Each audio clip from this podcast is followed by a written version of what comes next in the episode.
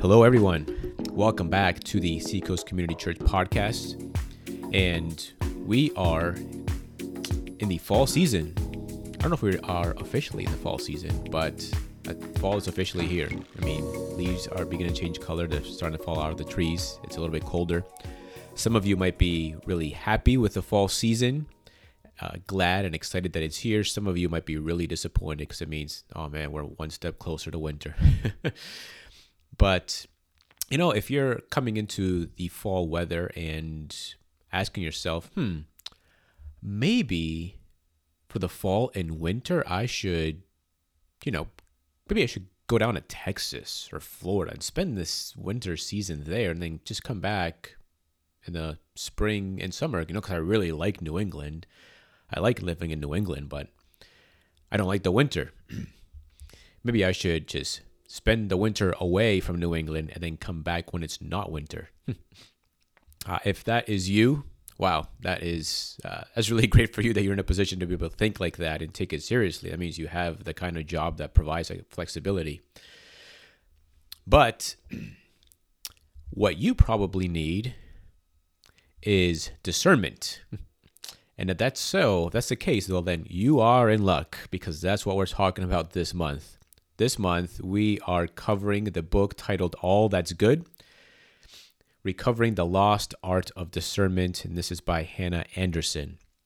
I don't know if you have ever given a lot of thought to the topic of discernment. It is in the Bible, and uh, discernment, as I think you know, as I hope you know, discernment is a good thing, and you may not realize this, but you exercise discernment more often than you are probably aware. Discernment is incredibly important, especially for the Christian. And I chose this book in part because I think most of us don't really know a whole lot about discernment.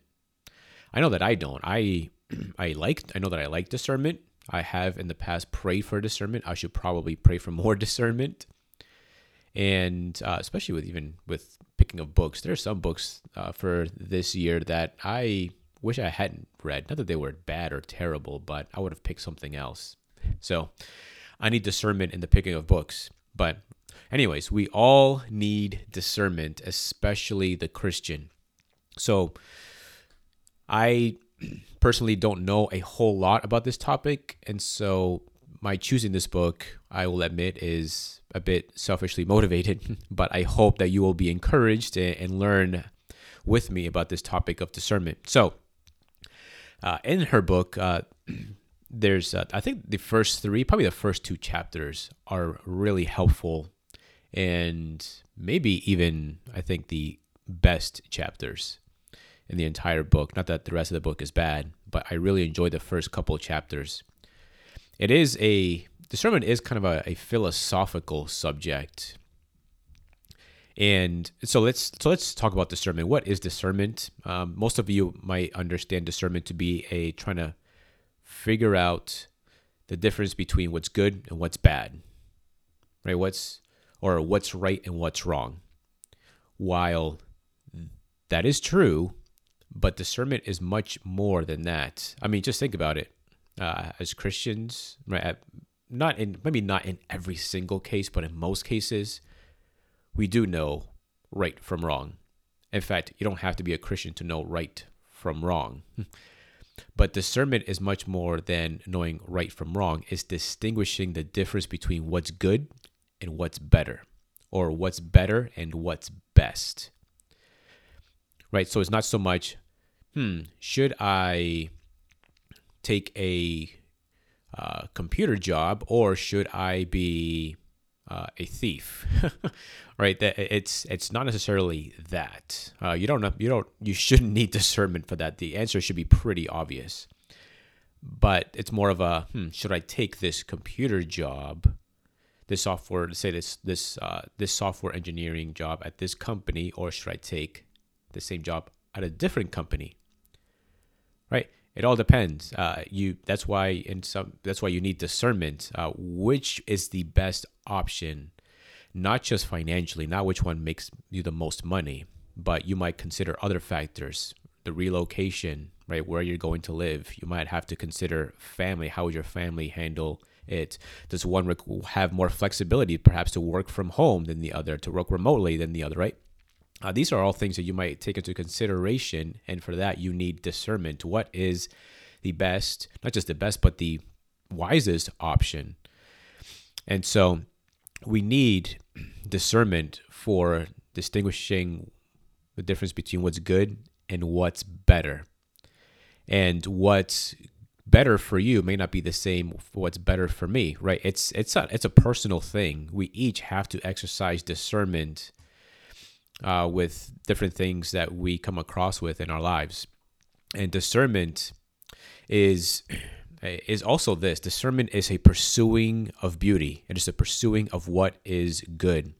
You see, Uh, as Christians, there's always this battle against worldliness, right? We we are called to not be conformed to this world. It tells us in Romans chapter twelve, but be transformed by the renewing of our mind, that by testing you may discern what is the will of God, what is good, acceptable, and perfect, right? We so we a discernment, you could say, is a pursuit of the good and, and what is beautiful, of what is right, of what is true, and rejoicing in those things.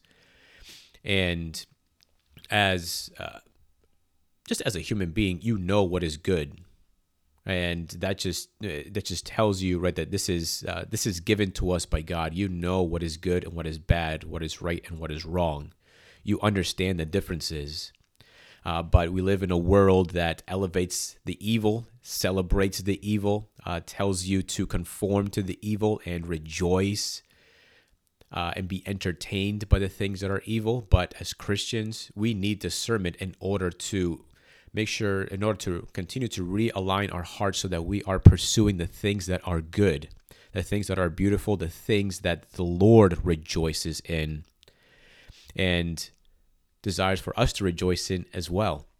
And so we need these things. We need discernment uh, for the pursuit of what is good. Because even though there is a lot of evil uh, in the world, there's a lot of bad stuff in the world, there's also good. And so we have to sort of uh, pursue, we have to soak ourselves with, with what is good. And so this is why we need discernment. And the thing about what is good is not such, so, is not so much of what we pursue, but how we pursue it. Sometimes we pursue the things that are good for the wrong reasons.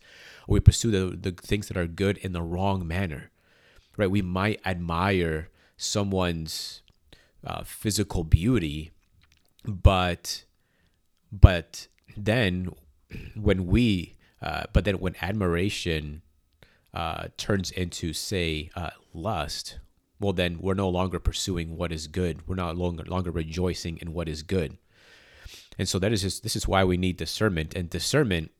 Uh, the author makes the case, and I and I agree with this, that discernment is, is, isn't just about what to think, but how to think, right? We need to know how to think in order for us to be able to discern the difference between what is good and what is better, between what is better and what is best. And so this is why we need to be about the pursuit of what is, uh, of discernment. And, and so in the rest of the book uh, is about exactly what to think about and how to think in order to strengthen and exercise uh, discernment in our lives. So, and the thing, and discernment is also about about slowing down. And uh, you know, as sometimes we want hacks. We want shortcuts. We want to be efficient. We want to be productive. Help me. This is my end goal. This is what I want to accomplish. How do I get there in the fastest way possible? Uh, one, I remember reading one, uh, I remember reading a, a different book. And, and this author actually makes sort of a, a similar point. Uh, he was, he's a, he was a, a professor. I believe at that time he was also a psychologist. He was also in his studies as well, pursuing a, a, a PhD. And he had a family, had kids. One day he went out with his family for a walk, and all he could think about was all the work that he had to get done. And he wanted to wanted to spend time with his family, but also get it done quickly so he can get back to his work. See, uh, this is the problem that we have as human beings, that, or at least maybe in Western culture, we want efficiency, we want productivity, we want fast results, and that prevents us from really slowing down and taking things in, enjoying the moments that we have in life, especially the good and beautiful moments in life. And and even in that, that is an exercise of discernment. You're appreciating what is good. You're delighting in what is good. You're rejoicing in what is good. You're you're just slowing down. You're enjoying the time. And so uh, discernment is also about slowing down. So just to summarize before I conclude uh, this particular episode, discernment is about, yes, it is about distinguishing right from wrong, but it is more than that. It is distinguishing between what is good and what is better. Discernment is not just about what to think, but discernment is about how to think. Discernment is not about efficiency. It's not about shortcuts, not about hacks or productivity. Discernment is about slowing down and thinking and processing and rejoicing and delighting in the good that you have in your own life, the good that is in the world, the good gifts that have been given to you by your Heavenly Father who is in heaven. So I hope that this is clarifying to you as it has been for me. And uh, yeah, so let's let's dive in into this book and continue our conversation on the topic of discernment. Hope that you'll continue to join me.